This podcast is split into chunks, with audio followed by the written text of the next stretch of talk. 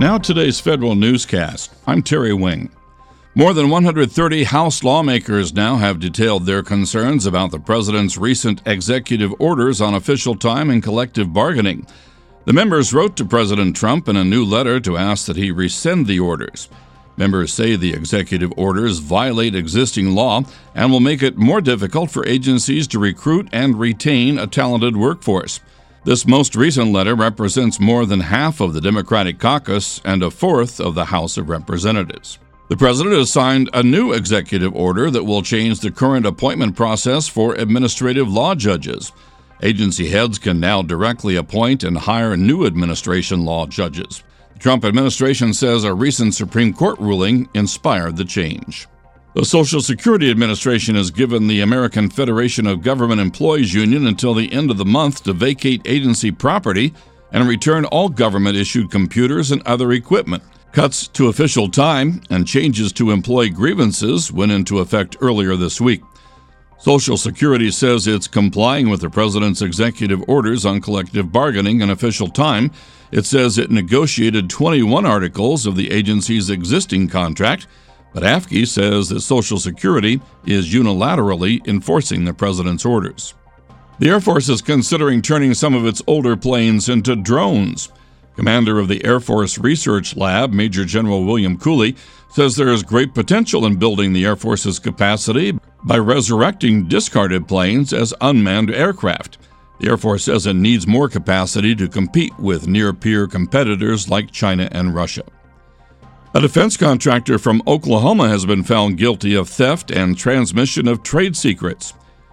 Jared Dylan Sparks, an electrical engineer, was convicted for his involvement in uploading thousands of documents from the Office of Naval Research to his personal Dropbox account. The files had designs and photographs of unmanned underwater vehicles. The FBI says the theft of intellectual property cost U.S. businesses billions in revenue annually.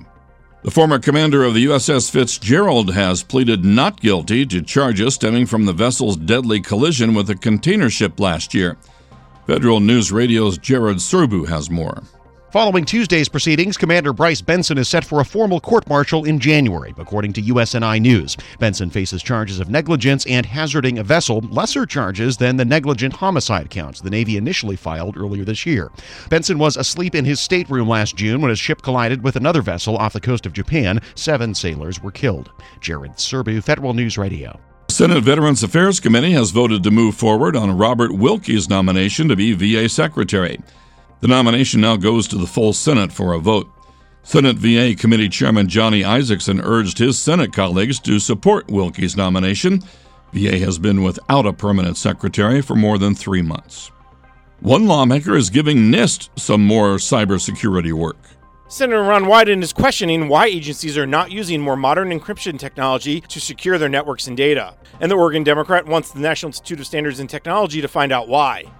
Wyden writes to NIST asking its researchers to evaluate technologies to secure virtual private networks or VPNs. Wyden says agencies are using older, less secure technologies like IPsec or OpenVPN. He asked NIST to review new open source VPN technology called WireGuard, as well as other potential replacements. I'm Jason Miller. The Transportation Security Administration advises air travelers on matters both universal and arcane. More now from Tom Temin in today's management report. TSA's social media campaign and flyer feedback mechanism go back several years. Its latest tweet gives its more than 200,000 followers a link to advice on flying with cremains. The agency says it was responding to a news report of a passenger whose cremains were spilled in a checked bag. TSA says carry it on instead, but even Grandpa's ashes must pass x ray screening. I'm Tom Temin. Find these stories on federalnewsradio.com, subscribe to the Federal Newscast on Podcast One or iTunes, and follow us at Federal Newscast on Twitter.